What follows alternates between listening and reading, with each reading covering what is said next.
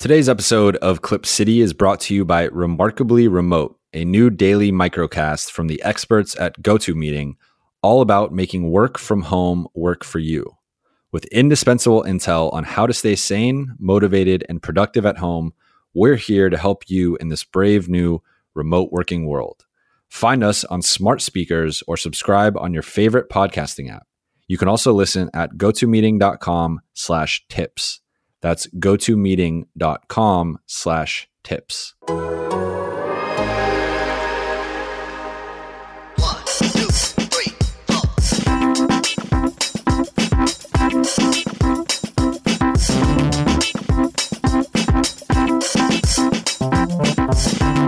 Welcome to another episode of the Clip City podcast. I am your host, Jovan Buha, Clippers beat writer for The Athletic. Today I'm joined by my buddy, everybody's favorite follow on Clippers Twitter, at LA Clippers Film, aka Justin Wilson. Justin, how you doing? I'm good, man. I'm good, man. Just trying to stay safe, you know. Hope everybody is staying safe out there and practicing social distancing. But yeah, I'm just trying to stay safe and trying to make it through this no NBA life like the rest of us. It's tough. I'm I'm really at the withdrawal stage of of missing the NBA, uh, and especially because we don't, you know, at this point we don't know if it's coming back. It, it is trending negatively, uh, as ESPN's Brian Windhorst said the other day. There's a lot of pessimism around the league right now uh, with regard to the season returning, but I'm still like, you know, if it doesn't come back do we even have basketball in October?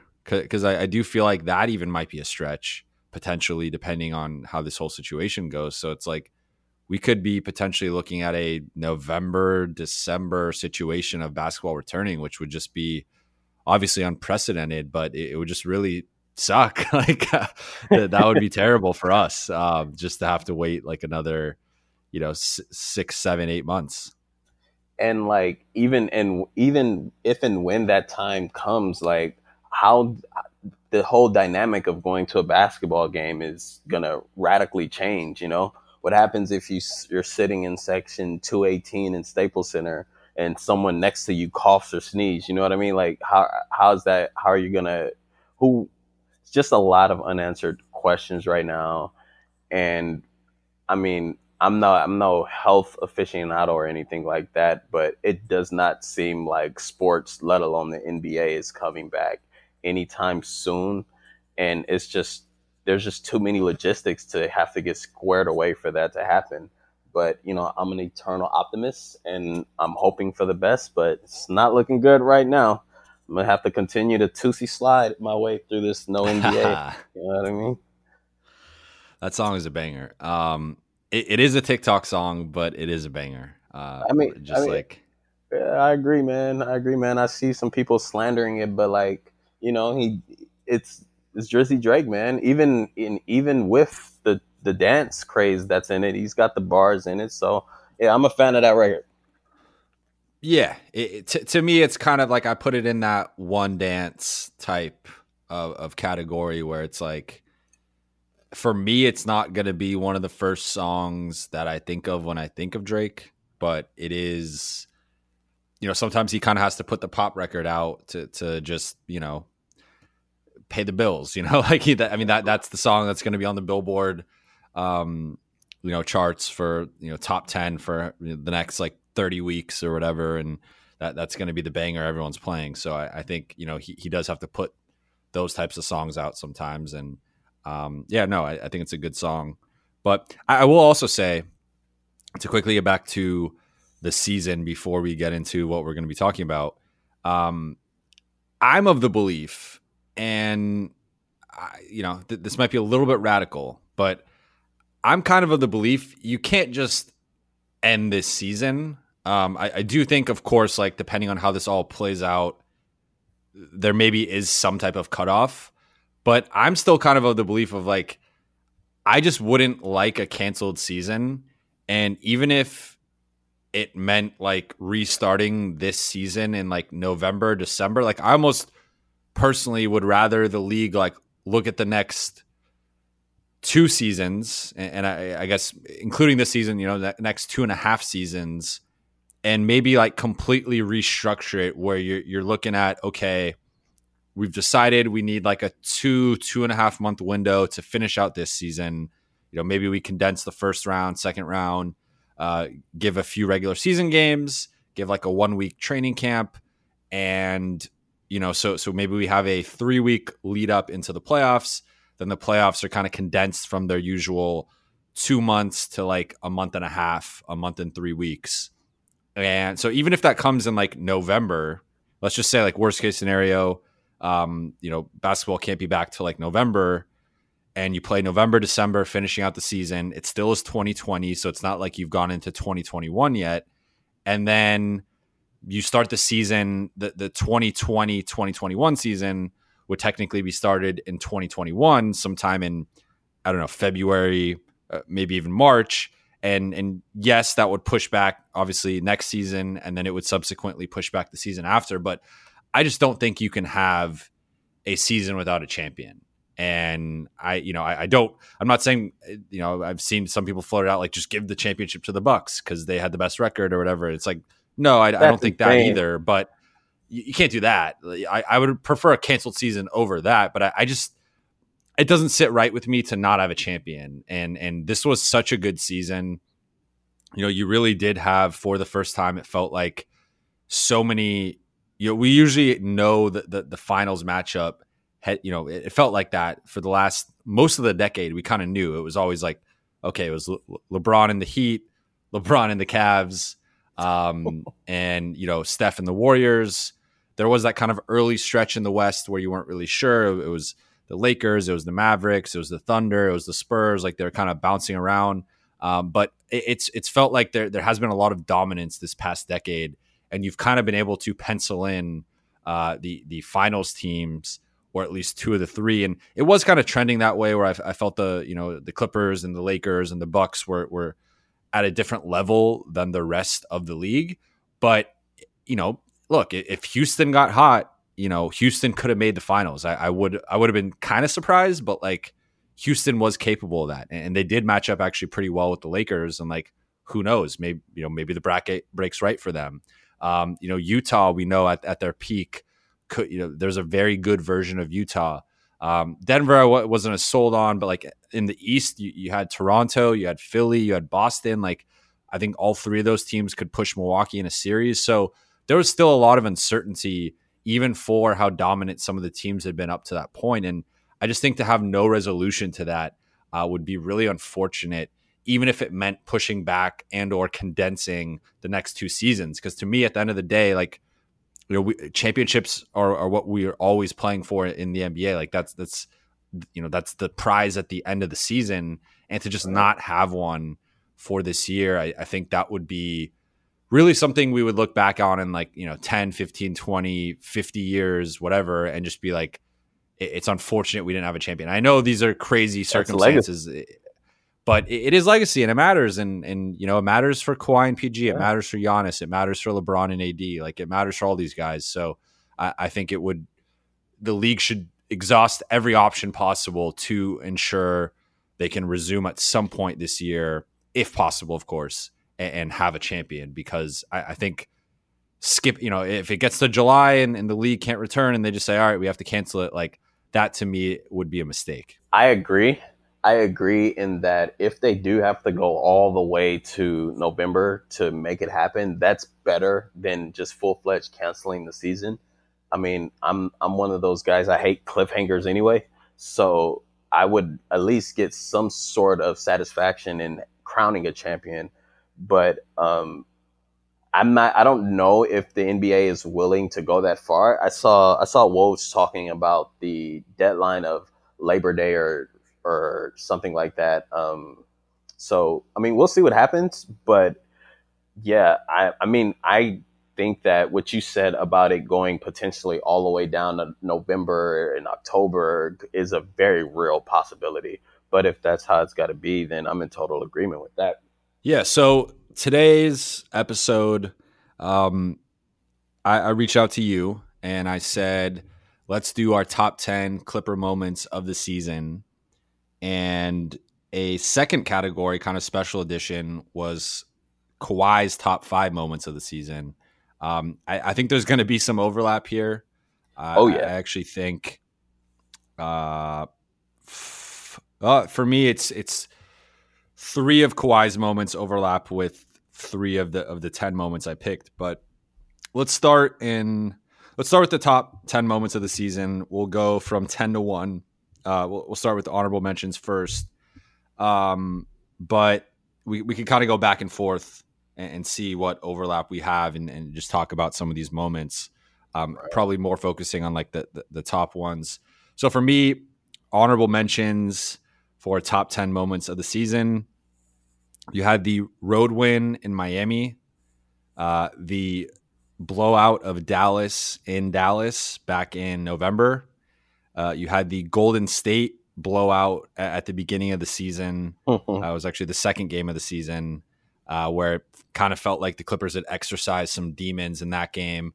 You know, came into Chase Center, the Chase Center opening, just smacked the Warriors. You know, Steph was still playing, Draymond was still playing, and they got destroyed by like 40 points.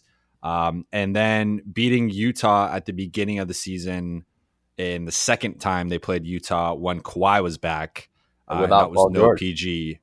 Yeah, no, no Paul George. So those were f- uh, my four honorable mentions. Uh, what, what were your honorable mentions?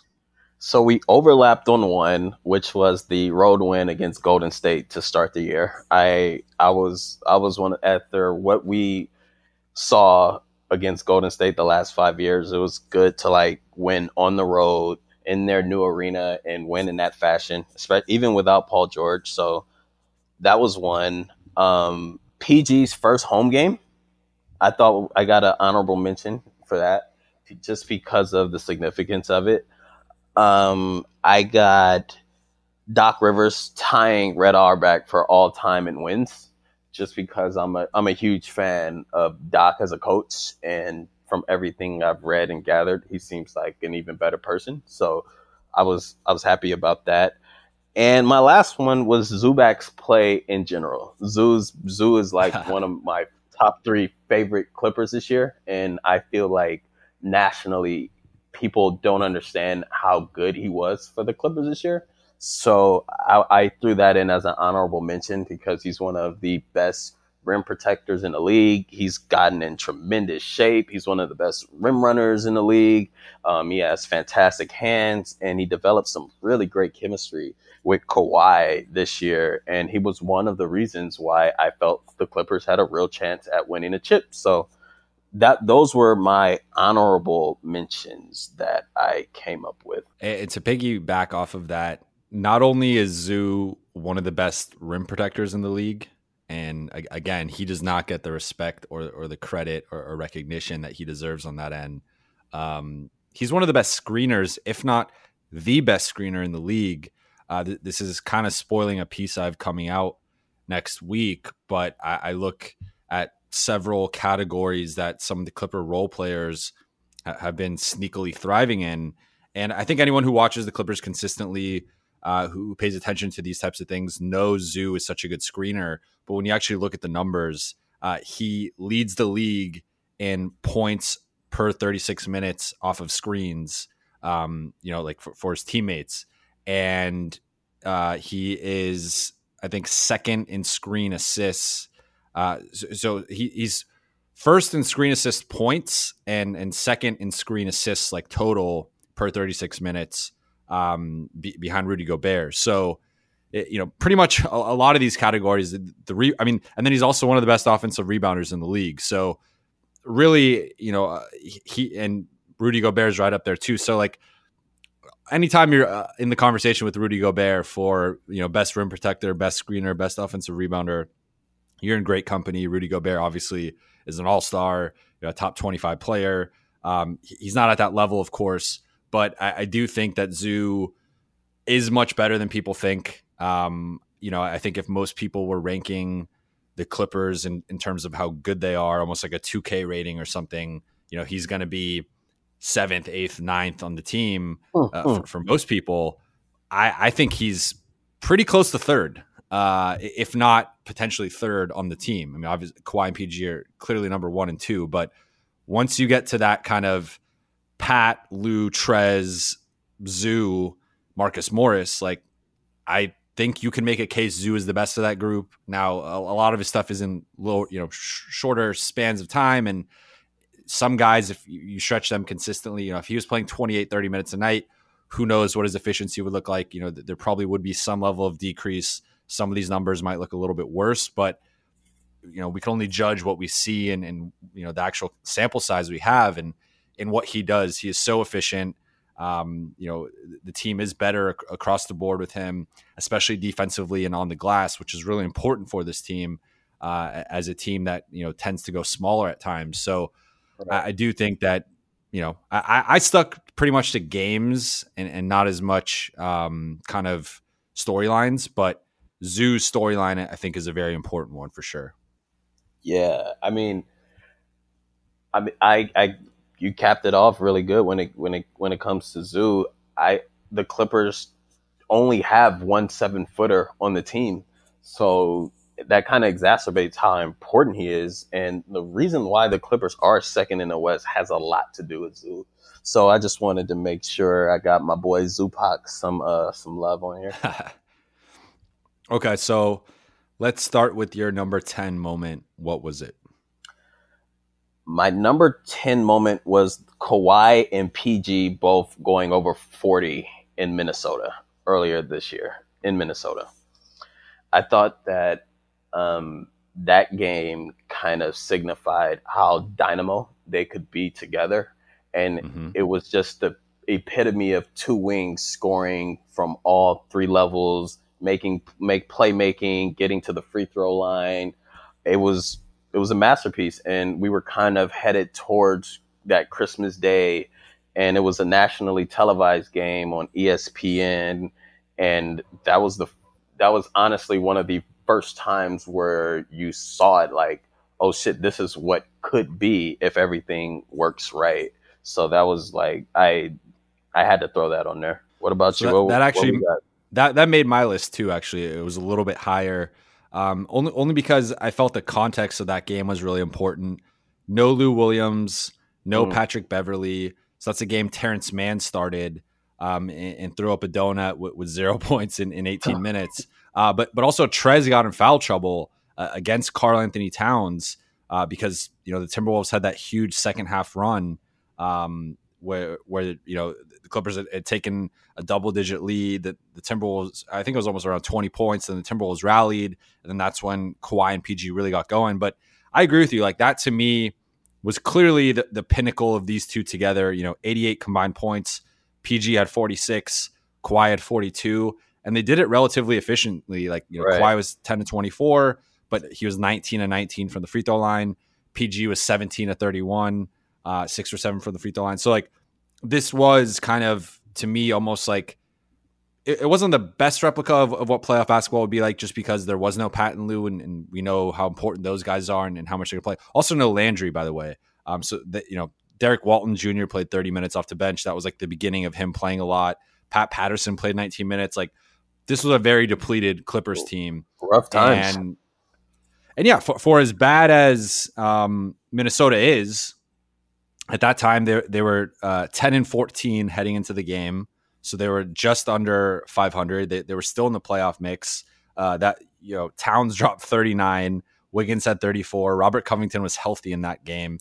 Um, you know, Jeff Teague was still on the team, so like they had more weapons than they did later in the season when they saw the Clippers uh, and, and had that crazy you know 21 point uh, three pointer game or a Oh, 21 man. three pointer game. But but yeah, so I, I just felt that this kind of showed the the this was like what you envision when you're putting Kawhi and PG together is like if it comes down to this and you have a game where you need those two to just go off and go supernova, this was that game. This was that version of that. So I thought that was really impressive. Uh, my number 10 moment was the Clippers win in Indiana, actually on the same trip uh, without Kawhi Leonard. And that was the game that Paul George went off for 36. Uh, you know, he, he torched the Pacers. They were booing him. He, he'd already been back a few times, and they, they were still booing him. Uh, but I, I thought that game wa- was an important win for this team because they had been struggling to find an identity without Kawhi Leonard. And this was a game they played a lot of zone, um, and you know I they kind of used that to to muck up the Pacers' offense and to kind of slow them down. Uh, Trez had a big game off the bench with 26 uh, and three blocks. So I, I just thought this was an important moment early in the season to kind of show that this team, you know, while they are very heavily reliant on Kawhi, it kind of was a was a sign that they could win without Kawhi. You know, Indy was really good. They were nine and two at home heading into this game. Uh, they, still are a good team, you know, a playoff team, and just kind of a scrappy team that on you know any re- you know given regular season night is a hard team to beat. And, and you know, being depleted, not having Kawhi, um, you know, also not having Landry, who this was when Landry was out for that long stretch. Like, I, I think that was an impressive win to me. So I definitely had that on my list. I had it tied. I cheated. I had I had it tied for number eight, but Okay. uh, that was a that was so we overlapped a little bit there. But like there was an impressive shooting display, and you know I love those games where you go back to like the team that drafts you, and and one of the things I remember about that game, I was actually watching that game earlier this week, and they were booing him pretty heavily initially, but the booing stopped as the game progressed because he was just killing them from from beyond the arc, and that kind of his entire game was on full display. And as a PG fan, that was like great to see. I had it at eight though. Okay. What what'd you have at nine? At nine, I had, and this is this may seem a little low. I'll, I'll admit, but Kawhi's return to Toronto. I Okay. thought- wow. I, I, I had that at Yeah. number five. So to Yeah. explain. So I have I I mean it it could have went a little higher. I'm I'm not I'm not even gonna BS you. It could have went higher. Um a lot of these kind of are interchangeable for me, but I just for one, I love the fact that the Clippers got a quality road win against a finals contender and that was the season sweep of the Raptors. And you know, Kawhi got his Kawhi got his ring and that was one of the best performances of the year. I mean, when you whenever you beat a title contender, the defending champs by like twenty, uh, that's nothing to um, that's nothing to sneeze at. And Kawhi, th- this is kind of anal of me, but that Kawhi has some of the best passes that he had made all year, and that kind of that game kind of showed me a lot of growth in his ability as a playmaker and he hit Zoo right on the money for a few passes that were just like amazing to me. And and plus the Raptors court was like was like amazing. So I, I love the way it looked on TV. Um, but yeah, I had that I had that at I had that at eight, but it could have been a few spots higher. I will not lie. But yeah. I think he had like 24 or 25 that night. That night it's not in front of me, but yeah, that was that was it was eight. So he he had tw- yeah he had 23 points, five rebounds, six assists, two steals, and now I, I'm probably have a little bit of a different perspective because I was at the game and it was. I would say it was probably the loudest game I've been to this season, um, and, and I've Oh. been to, you know, I, I had been to every game outside of I think I think I'd missed four of them, and it was like at Minnesota, at Chicago, uh, at Memphis and at San Antonio the first time that, that Thanksgiving game. Um, so I, I know that game was pretty crazy with, with the booing Kawhi and stuff, but uh, I just thought this this atmosphere was insane. Like the Raptors fans were almost standing up the entire game. You had the emotional uh, video tributes. You you had everyone getting a video tribute except Pat Patterson, which I thought was hilarious. Like they gave Lou a video tribute. They gave Fee a video tribute, and he I didn't even play for Toronto. but like th- that that crowd was was dying for the Raptors to win that game, and and I thought it was just kind of a it was important for me because I felt it was kind of the validation of like this is why Kawhi picked the Clippers. Um, you know, Siakam had, had 24, OG had 13, everyone uh Norm Powell had 22, but like you just kind of saw like one side was Kawhi and, and PG and Lou and Trez doing their thing off the bench, and um, you know Mo- Harkless had a pretty good game. Uh, this was a game Pack got injured, um, I remember that. He didn't come left, back in the second but- half. Yeah. Yeah, yeah. So to me, eh, and and this is more maybe one that like should have, you know, I, I'm obviously gonna, you know, spoiler alert, it made Kawhi's top five moments. You know, I thought it was important for Kawhi. Um, but It I, I just felt this what was an and like to to your point, I, I thought you said it right at the beginning perfectly. Like this was an impressive win against a really good Raptors team. You know, they're 16 and seven heading into the game. Uh, they were, you know, a lot of the storyline was like, damn, this team's really good. You know, they haven't missed a beat since Kawhi left, and and Siakam stepped up as an MVP candidate, and he was getting a lot of MVP buzz, and um, you know, he was getting a lot of uh, just you know all NBA first team buzz and all this stuff, and it was just like, okay, well, the Clippers just came in and smacked them, and the Clippers had been struggling on the road. They were five and six on the road heading into this game, so on paper, you would have maybe favored the Raptors. Uh, so I, I just thought, kind of mixing all of the emotions and and the intensity of the crowd and all that stuff into it, for them to come out and just deflate the Raptors like that, I thought that was really impressive. Uh, so what what did you have at number seven? At number seven, I had. I'm pretty sure we're gonna overlap on this one.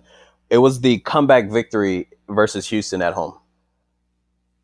I actually did not have that, so No. that, that's good. No, Okay. yeah. Um, I that was a I'm really good. I, I I struggled with that. I probably should have had that in my honorable mention, or maybe put it on. I, I have a different Houston one on here. Me too. alert, but I do too. go, I do too. go, Um, go ahead. Well, for one, Kawhi game winner, kind of. Um, they kind of Yeah. had they had they kind of had to PJ. dig- yeah, yeah, yeah. Um, they kind of had to dig deep. They I don't I don't recall exactly, but I think they were down by like ten or so with like five six minutes left. It really looked like that was just a game that was going to be like it was it was done for. But what you saw was that the Clippers can dig deep and they can win a really tough game against a really good quality level opponent. And I'm a suck I'm a sucker for those uh, when you can kind of replicate to a degree playoff circumstance when you need to get stops, when you need to make shots and you know, PG hit an insane shot in the corner to put the Clippers back into the game. And, you know, Lou Williams hit a hit a huge shot there down the stretch of that game. So I mean that was that was one of my favorite games of the year. So that's I kinda had to like show it some love just because we were able to come through against a really tough playoff team. And if I'm not mistaken, the first time we played Houston, that was the second time we played Houston, correct? Uh, yeah, that yeah, they had played them uh, In the- the, game in Houston w- without PG, and they they lost. Yeah, that was the game Doc got ejected. Yeah, and Harden had like 50. And so Harden Yeah, he- had he torched him. 50 and then, you know, in the second in the second half, he was kind he was kind of trying to put the game away. He hit that crazy four-point play over both PG and Patrick Beverley. And so, yeah, I was I was really ecstatic that we got that win. Anytime we get wins against contenders, I'm I'm kind of like that's kind of like where this list kind of is headed. But yeah, I had that as at number seven for sure. What was your number seven? So I actually skipped now that I um so my, my, my 10 was the win in Indiana without Mhm. Kawhi. My 9 we, we skipped two of mine because my, my 7 was Kawhi and PG in Minnesota. Uh, my 9 was the 25 point blowout in San Antonio before Christmas. Um, so you had that trip where they went to San Antonio and OKC um, and then th- they went and played the Lakers on Christmas. Uh, but but that San Antonio game, that to me was a you know that was kind of around the time where the Clippers were struggling a bit defensively. Uh, I want to say their defensive rating was around like 10, 11 at, at that point, and there had been some backlash on you know what's going on with the defense and um, you know, th- th- there's some that, that was kind of around the time when some of the talk of the underachievement ha- had started and and what's going on with this team. Why aren't they as good as most people thought they were going to be? And um, that blowout in San Antonio was one of their best defensive efforts. Um, you know, they had that stretch in that third quarter where They must have got like five or six steals. Yeah, I remember They, this. they yeah. had like 15 fast break points. They had they had like a stretch where they had like five dunks uh, in a row. You know, possession after possession after possession. It was just like you you just saw the athleticism. Uh, Zoo and, and Mo were huge in that game. Um, just you know, playing the passing lanes and being big and being athletic and, and dunking and and just really imposing their will physically on San Antonio. And San Antonio, of course, isn't what they used to be. They're not even the San Antonio of the past couple years. But you know, that was a team that had beaten the Clippers earlier in the season and had the game in LA, uh, which was a very close game that came down to the wire that Kawhi kind of had to bail out the Clippers. So San Antonio, for whatever reason, is always a tough matchup for the Clippers, especially in San Antonio. And I just thought for the Clippers to come in and smack them and and really embarrass them and, and get boos from the crowd and um, just just really have that physical dominance defensively that we hadn't always seen from them. Uh, that was like kind of kind of similar to like to me some of these moments are like sort of the the hallmark milestones for me of, of just kind of proving certain things and and just like that Minnesota game was a game where it proved like hey when it comes down to it Kawhi and PG can put this team on their back and really just go crazy together and, and you know drop 88 points um, or, or this team could go into a tough environment like Indiana and win a game without Kawhi. Like this was another one of those moments where I was like, okay, they just got embarrassed last time they're in San Antonio. They've struggled on the road. They've been struggling defensively, and they came in and just laid the smackdown. And, that to me was uh, a very impressive win that I think kind of gets lost in the shuffle of a season, but just it, it was as impressive as they had been physically and athletically to me all year. Nah, um, I mean, any road win in the NBA, I think is kind of underrated. I've said that on Twitter like quite a few times. But whenever you go into an environment like that, and especially when Kawhi being, you know, a former Spur and you and you drub him like that, it's kind of it's kind of a way to prove like, hey, prove to the doubters that you're still who they thought you were supposed to be. And yeah, I'm with you. That theme is kind of apparent because for some reason, up until the the recent last nine games of the season, a lot of there was a lot of pessimism surrounding the Clippers. So anytime, anytime, any moment this year where they had a chance to um to kind of dispel some notions of pessimism, I was I was all with it. So, and then my my number seven or my number eight, which we had also skipped over. Uh, this is terrible podcasting here. Um, PG's game winner versus OKC, uh, and that was a critical moment for me because so that was his third. We game overlapped back. on there, by the way. Okay, so yeah, that, that was his third game back. Uh, OKC was playing really well.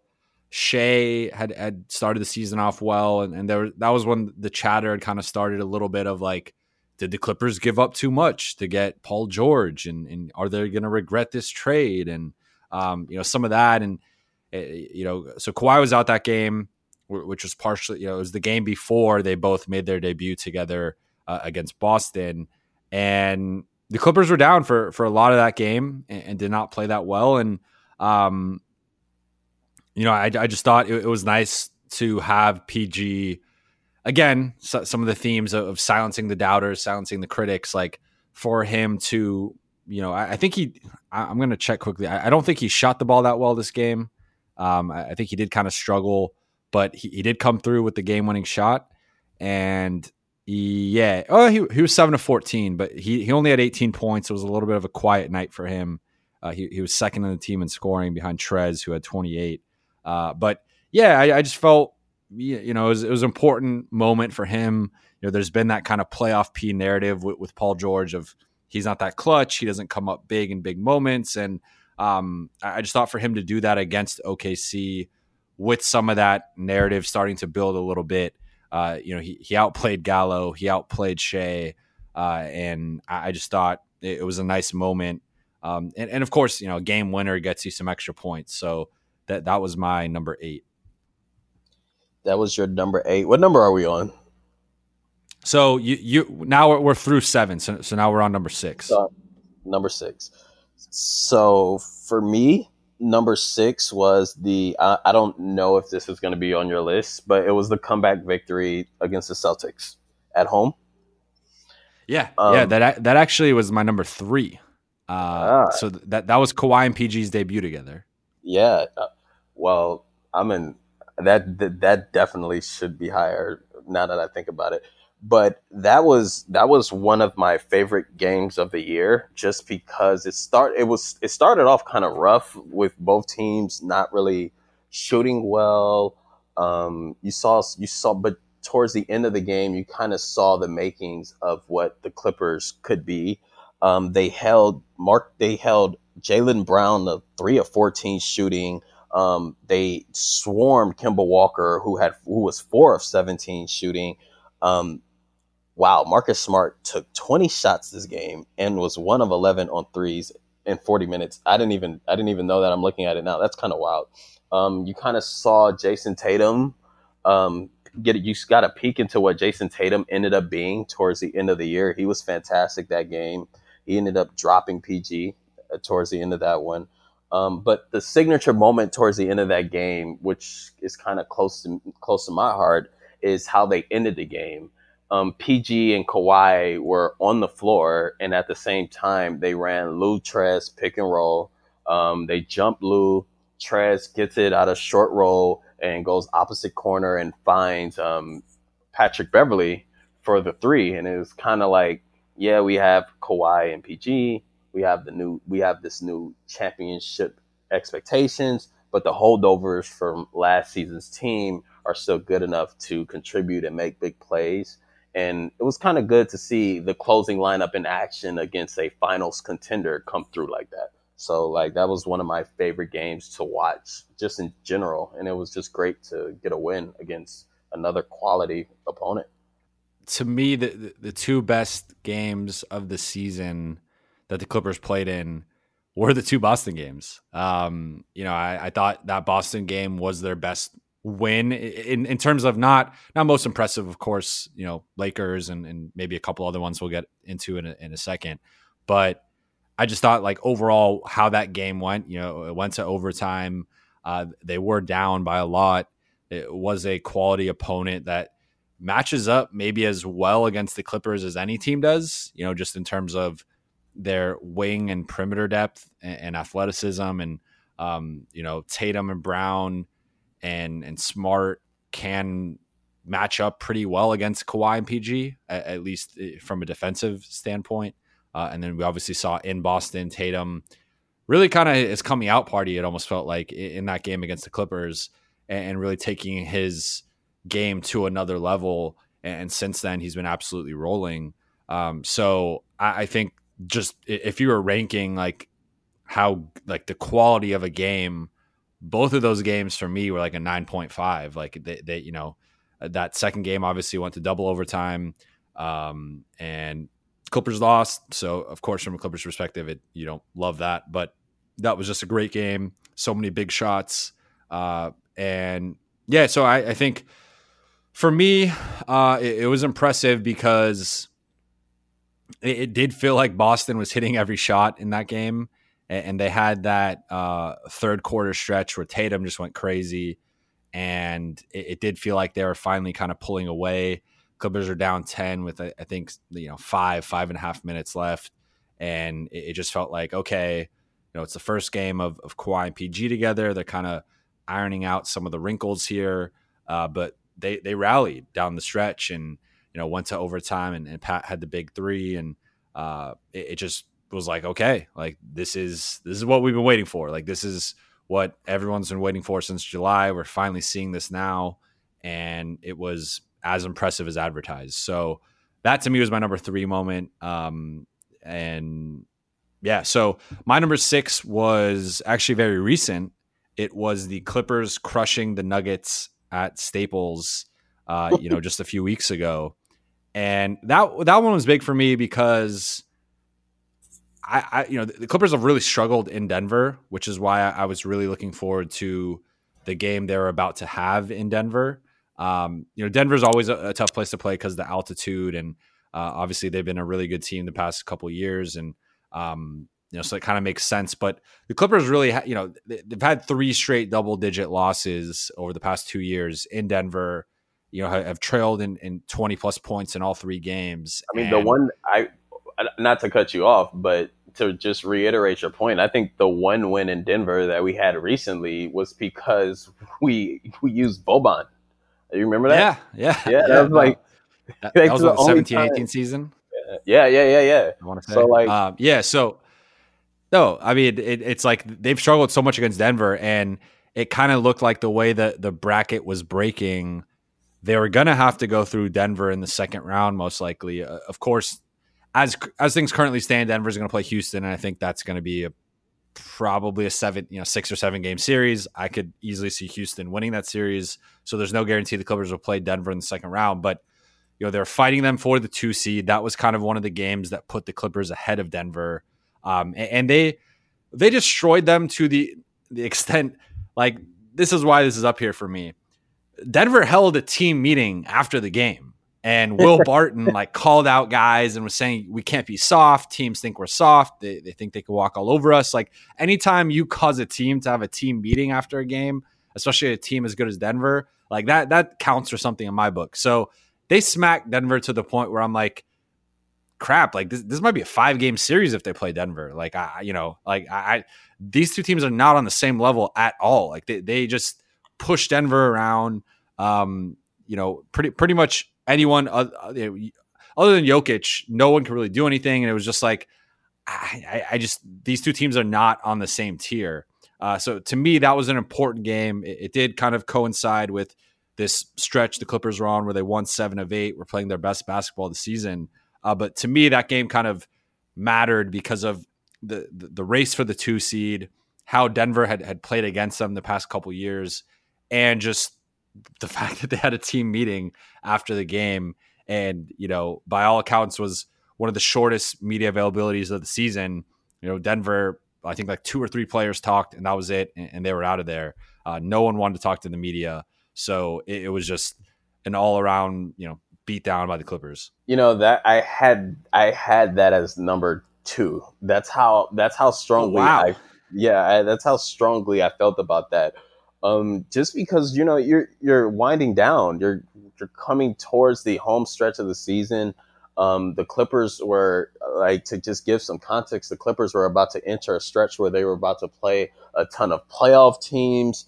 Um, it was Friday night, ESPN. This is a team that you are fighting for the two seed, and if you're serious about the two seed, this is this is a game that you have to play. You have to at least play well.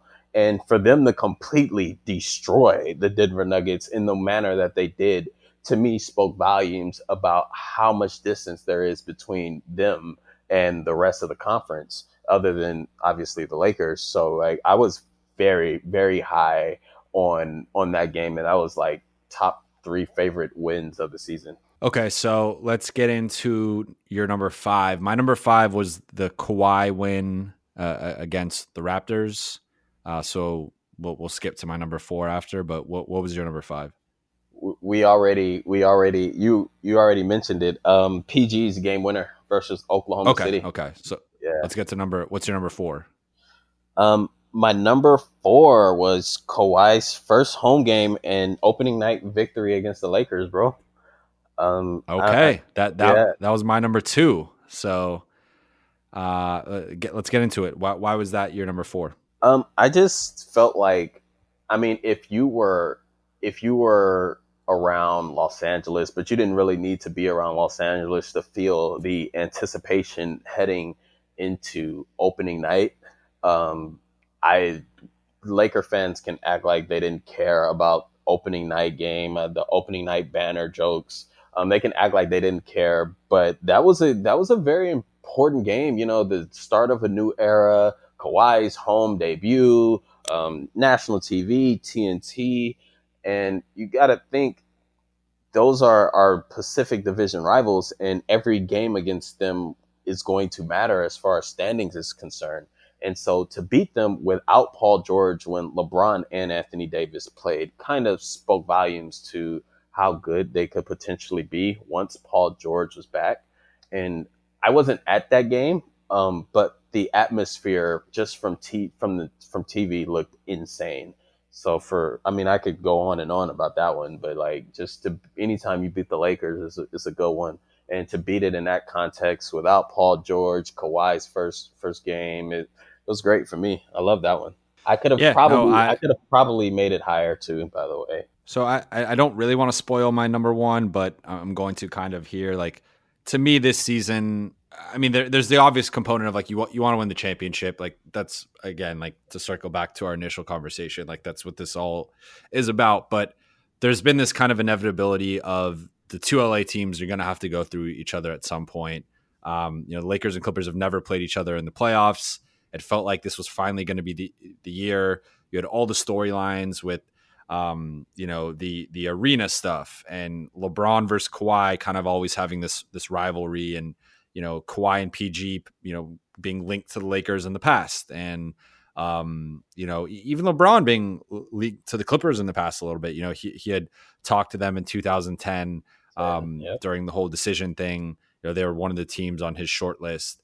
Uh, and, and there was some speculation of, um, you know, Clippers made Anthony Davis's short list of, of when he was forcing his way out of New Orleans. We kind of all knew he wanted to go to the Lakers, but you know, these two teams, there's so many storylines, they're so intertwined, and, and of course, you know, there's the just element of they play in the same arena, and um, you know, they, they their locker rooms are 20 feet away from each other, and it, it's just, you know, this has been going on for this has been building really since the mid 2000s um, really since that 0506 season where they almost played each other had the lakers beating the suns in the first round. Damn and Tim it- it's just been building with, with chris paul and basketball reasons and all that stuff. So the, you know i've that to me has been the dominant storyline for the clippers and the lakers all year. Everyone wanted to see battle la i think that's maybe the biggest thing we'll lose aside from a champion would be that potential series uh, if the season is canceled. But so my it was my number two just because I felt, you know, playing that game w- without Paul George, um, you, you know, the first game of the you know the, the season, you just never know what's going to happen, um, and you know sometimes the team that's more motivated comes out and wins, and part of me wondered if that was going to be the Lakers because you know they, they had that down year last year after kind of you know look like they're maybe going to make the playoffs and, and be a potential contender. And then LeBron goes down and then they miss the playoffs. And um, it, it just felt like the Lakers actually might have been the hungrier team. And that wasn't the case. And, and you know, a lot of the same um, trends that had kind of been happening of just the Clippers beating the Lakers over you know, much of the last decade continued. And that to me was really significant. Um, it, it was, you know, Kawhi to me was clearly the best player in that game uh, just like he was on Christmas Day. And that kind of showed, like, hey, you know, if these two teams play, like, you guys have LeBron and, and you have AD, but we have Kawhi and, and, you know, we have Paul George. And, you know, so f- from looking at it from the Clippers perspective like that, like, I, it just felt like a significant moment of even without Paul George, we have the depth to beat you guys uh, at, at basically full strength. So that was really significant for me. Um, my number four was destroying Houston on the road. So another recent one. Uh, ah, but that, yeah, so that, that was one for me where it was like, you know, similar to the Denver one, but even more impressive because it was in Houston. Houston was up 2 1 in the season series and really had a chance to be up 3-0 because as we you know you mentioned earlier they had the game in LA where, where the Clippers came back um, and, and it was starting to look like you know is Houston a bad matchup for the Clippers and, and statistically PJ Tucker has done the best job on Kawhi Leonard this season. And you know it was just kind of some questions of can they defend James Harden? You know Russell Westbrook really started his streak of playing well against the Clippers in that game in L- LA where he dropped 40 um, and, and that kind of jump started that you know second half surge he's been on. Uh, you know Harden has been torching the, the Clippers all season. They haven't had an answer for him and with Houston going full small ball there's kind of this question of are the Clippers going to adjust and play their small ball are they going to play Marcus or JaMychal at the five like what's this going to look like and the Clippers stayed big and, and they absolutely destroyed them uh, you know, Zoo and Trez were, were huge in that game. Just as role guys, as finishers. crashing the offensive glass, protecting the rim, rotating out to shooters, you know, making smart decisions of of you know when to help, when to stay, when to rotate, just all those you know intricate, complicated things. I thought it it really boded well for a, a potential playoff series between those two uh, teams. So for me, that was a significant moment of again just kind of another check mark of hey, like we're on a different level than this team, we're better than them, and we're to embarrass them at home. Um, and you know that was another game. Houston was being booed by their home crowd, people leaving in the third quarter. Like it, it was a really rough game for Houston. So um, I think that was just another kind of hallmark moment for the Clippers during the season. Yeah, so I kind of cheated a little bit. Um, my second, my second best moment of the year were the victories against Denver, Philly, Houston, and Oklahoma City consecutively. So I lumped them all together just because I felt like that was an very important stretch that kind of like showed like, hey, the Clippers are starting to turn the corner and this this this could be something special and we're starting to look like the team that everybody thought we were going to be um, in in the off season so like you you took a lot of you took a lot of the, my words out of my mouth. Um, i didn't even say that right. But yeah the houston game was so impressive for me because i like to just if you could take anything away from a regular season game and see how it play out in the playoffs you could kind of see that Zubac made Zubac was that was probably his best game of the year, maybe statistically. Um, and he Mhm. kind of showed that he could stay on the floor against a team like Houston, who had at the time recently made the transition to like super small ball, and they had a bad loss to um, New York prior to playing us. But aside from that, they had been rolling.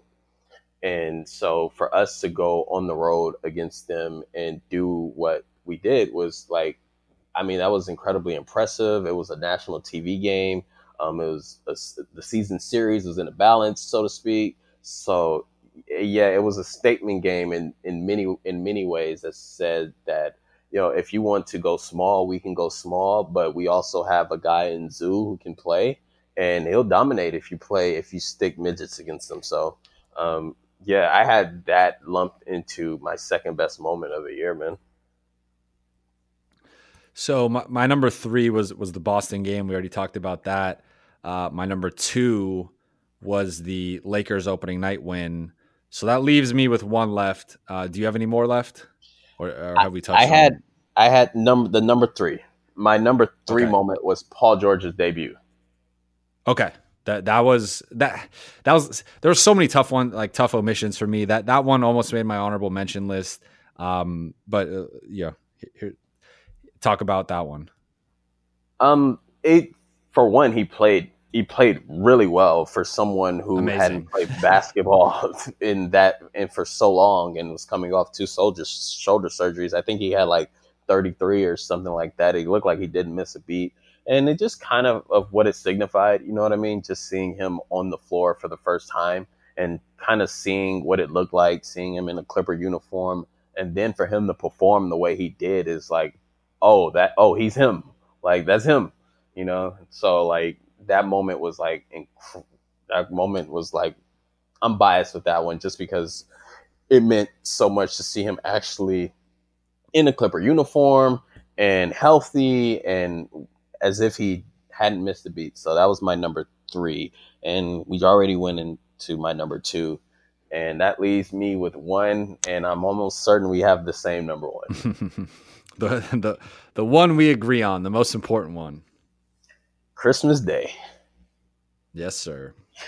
Yeah, that was um that was like I mean the build up to that was amazing just because I'm sure you recall, but it wasn't a it wasn't a for sure thing that all four superstars were going to play. And then Yeah. we got word that both AD and Bron were going to play, and both Kawhi and PG were going to play. Both teams were fully healthy. Christmas Day, national TV, um, and and it was kind of a good game from a standpoint of the Clippers had to show some metal. Um, they got hit with kind of a haymaker in the first half, and Kyle Kuzma went crazy, and you know that was one of Kawhi's best games of the year too. and they kind of had to show some metal in the fourth quarter to get back in it. And then you had the uh, Patrick Beverley stop at the end, and so like I mean, it goes without saying, but to guarantee a split in the season series against them meant a lot too. So yeah, I mean that's obvious why we we are going to go there for number one.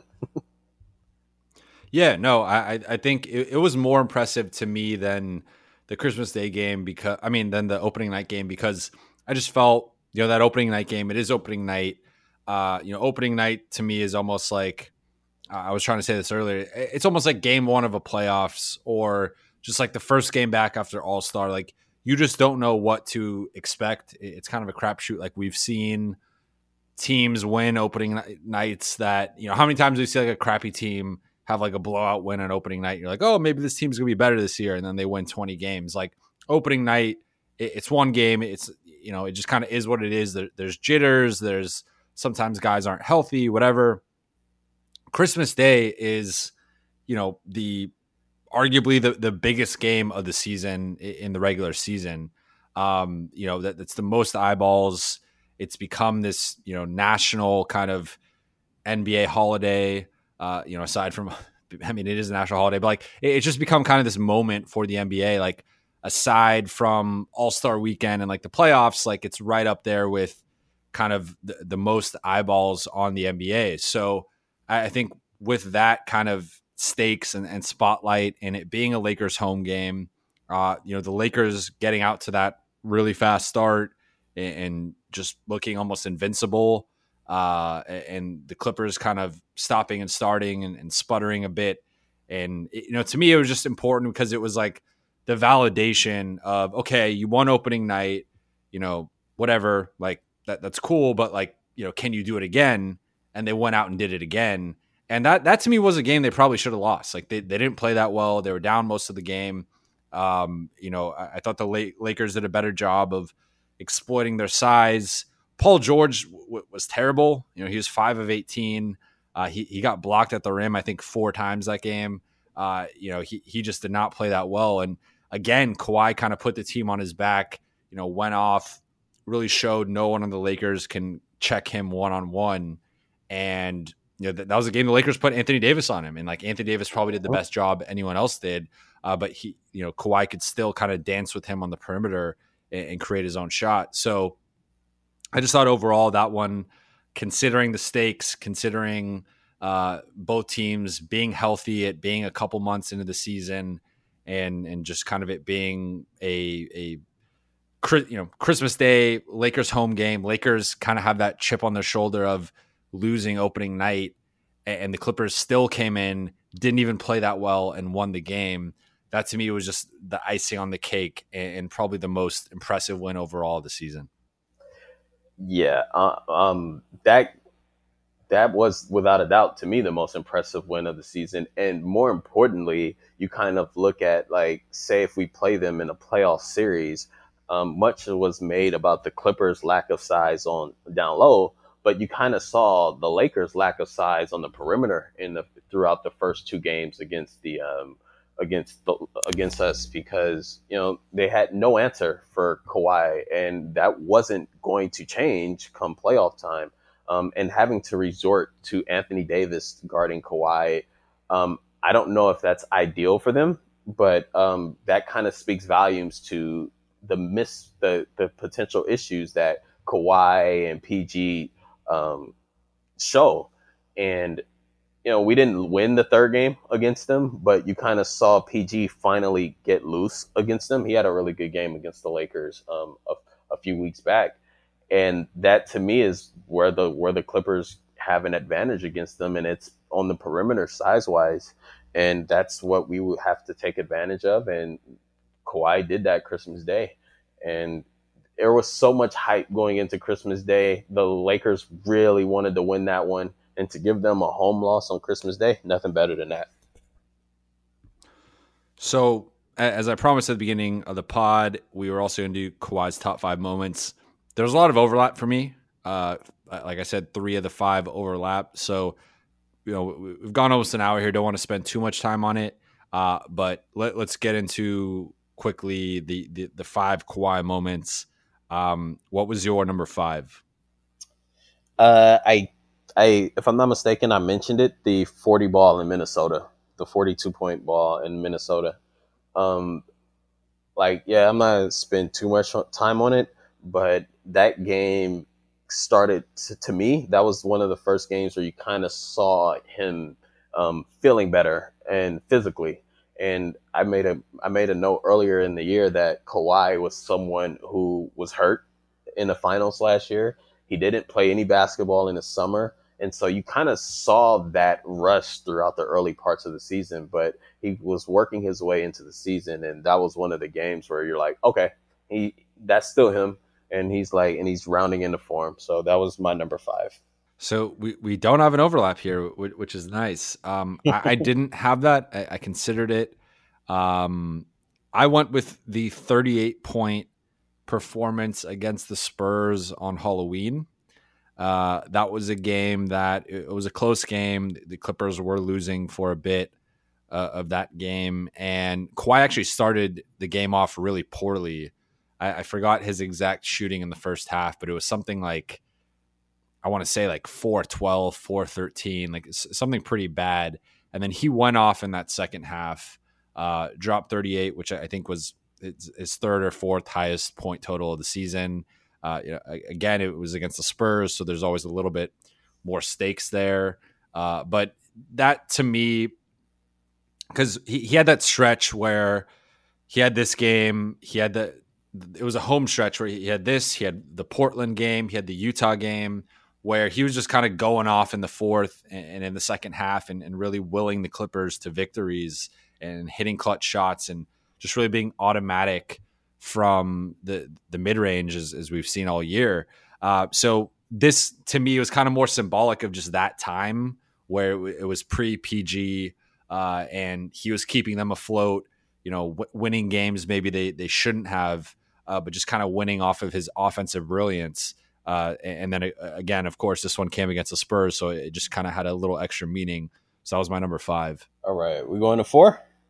Yeah, and four for me was the nine game stretch of thirty or more from January 10th to February 1st. Um, I he went on like a scoring binge that was you know, it was one of those things that kind of put him into the national spotlight um, I remember in particular, and this is this was actually I'm kind of spoiling my my number um, my number three moment, but um, it was it led into the New Orleans game on ABC where he had like 39, and that nine game stretch where he went for 30 or more kind of kind of put the league on notice that he's really rounding into form, and you're kind of starting to see the crystallized version of Kawhi with the Clippers. And and yeah, I was um, that was like that was number that was number four for me. My number four was All Star Game MVP, uh, which I'm, I'm, guessing you probably. Oh, I high- I I missed that. That was on my that was one of my Clipper best moments actually that I didn't even mention. it was tied for me at number eight with like um PG's Indiana Road one. But yeah, that was on my list, bro. Yeah, and, and that um you know that that kind of spawned a, a column from me, which I don't write a lot of columns, but I just felt it was an important moment for Kawhi of like, you know, there was so much talk all season about Giannis, about LeBron, and it, it felt like, you know, on the biggest stage, he was the best player. And I got some pushback on it because, you know, he didn't really get the ball much or, or score much in that fourth quarter you know Elam ending um, you know format, but it didn't really matter to me because you know look, I mean it's not he, he can't really control if he's getting the ball or not. Um, you know it, it did kind of become a lot of LeBron AD pick and roll, and Kawhi was more of like a, a secondary kind of spot up threat. Uh, they did, you know, they were supposed to run the final play of the game uh, for Kawhi, as LeBron detailed uh, at, at, that one Lakers practice. But I, I, just felt, you know, through the first three quarters, he was the best player. Uh, you know, clearly, in, in my opinion. Um, obviously, you know, people agreed because he got the All Star Game MVP. But yeah, I, I just felt again like it was like another sign of okay, like yes, Giannis and LeBron have probably been the, the two best players overall this season. Let's not forget about Kawhi, and, and you know until he's dethroned, he's still the king of the NBA. He's still the reigning, you know, Finals MVP, the reigning champion. And until Giannis or LeBron beats him, like he's still that dude. So uh, that to me was just kind of another feather in his cap uh, for the season and another reminder of like, you know, Kawhi is still in that conversation for best player in the league, if not the favorite, again, until he is dethroned. So uh, I just felt there had been so much attention on Giannis and LeBron, and, and those two did have their moments in the All Star game you know, defending each other and, and you know, what have you. But I, I, just felt overall it was kind of appropriate that Kawhi ended up being the most notable player from that game and, and winning All Star Game MVP. Yeah, I, I, wanted to I wanted to mention that earlier. Um, I feel stupid for not even mentioning that earlier, but um, there was there. First of all, that was an incredible All Star game to be had, and Kawhi winning the MVP and doing it the fashion that he did kind of showed that like he's he's still he's right there with Bron. He's right there with Giannis. And for the Clippers, that that's just that's just another that's another notch in our belt. And then quick quickly just to wrap up mine because these are the three that overlap. Uh, my top three in order. Uh, number three was the Christmas Day performance uh, number two was the opening night performance. I thought that one was more impressive because that was no PG. And number one was the performance in Toronto, uh, only for him to just, you know, remain composed. I mean, you did see some emotion from him pregame when they, they played the video and they had the tribute to him. But uh, I just thought a lot of guys would come out and force things and, and go, you know, try to go for 40, try to take a bunch of shots. Like Kawhi stayed himself he, he was composed. He surgically picked apart the defense. He, he never forced things, and he was just Kawhi. And, and, I thought for him to handle that moment like that, uh, what you know, just kind of speaks to his steely resolve and, and just kind of the way he's able to compartmentalize things and, and remain so stoic in, in, the moment. So those are my three. Those obviously overlapped with my top ten moments. Uh, but yeah, that's my that's my five list. What was the rest of yours? Uh, we overlapped on that. Um, my number one moment was Christmas Day, his performance Christmas Day. Um, my number two moment was his return to Toronto, and um, I kind of alluded to it earlier. Um, my number three moment was his 39 piece in New Orleans. Um, but just to get back to a little bit what you said about Kawhi and his return to Toronto, the thing I love the most about that is as you as you said earlier, the the emotion in the game is incredibly loud, and it really it really gave a really a really nice glimpse into playoff context. And so for he and the Clippers to perform the way they did, that true that was truly one of, if not the best win of the season on the road in that environment. I loved it. All right, man. Well, any, anything else we didn't hit on before we wrap up here? this wasn't a actual game, but the dunks against Covington and um, Daniel Daniel uh, Theis against in, yeah. against Boston, I had those two as honorable mention moments just because um, you know you have the load management joint jokes, his knees are gone, this, that, and the third earlier in the season, and you know Kawhi quietly caught a lot of bodies this year, and so th- those those two dunks in particular were like oh shit. Yeah so that was those were I, I had to get those into my honorable mention just because it was it's always it's really nice to see someone um, who's like so deadly in the mid range still have that pop in his step and still proving that you know he's he's healthy which which honestly I guess that could be another honorable mention too is that aside from the back to backs Kawhi was incredibly healthy this year and you know that was that was you know a concern a knock and so for him to play that many games, relatively speaking, was something that I'll give a shout out to as well. Yeah, you bring up a good point. Uh, when I originally thought of this and, and you know hit you up about it, the the Theis dunk uh, especially was going to be one of mine. So, um, yeah, that that that definitely is up there. Uh, again, I, I kind of stuck more with games, but I, I, think that Theis moment was was a very, I mean that that was probably the the Clippers play of the season, uh, if not for you know one of their multiple game winners. Uh, that that was a filthy dunk, and Theis is you know he's a solid defender, you know solid rim protector. So um, him him to do that that that was impressive. Uh, but I appreciate it, man. Appreciate your time. Uh, we we gave we somehow turned this into a seventy minute pod, uh, but I, I hope the people enjoy it. I, I, mean, look, we, we, got nothing but time now. Uh, you got right. nothing but time now. With uh, we have no idea when basketball will be back, but I hope it's back at some point. Uh, Justin, where can the people find you on social media? Um, you can follow me at LA Clippers Film, or you can follow me on my actual handle, Justin Wilson underscore, on Twitter and Instagram. Um, and you know, everybody out there, stay safe. Um, these are crazy times we're living in, um, but please stay home. Stay home. If you don't need to be outside, stay home and let's get through this together. Yes, sir. Said it beautifully. Uh, as always, you can follow me on Instagram and Twitter at Jovan Buha, J O V A N B U H A.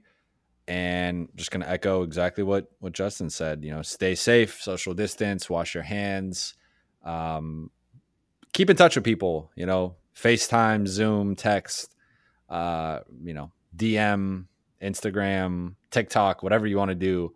Uh, but re- reach out to someone that you haven't talked to in a bit. Uh, return people's texts and calls and, and messages, and uh, yeah, just just stay safe, and we'll get through this hopefully. Uh, and basketball will be back at some point. Uh, it's a, it's a nice distraction from everyday life, but uh, there's some serious stuff going on. So yeah, hope everyone's safe, and this was a nice kind of break from reality. Uh, so I will talk to you guys next week.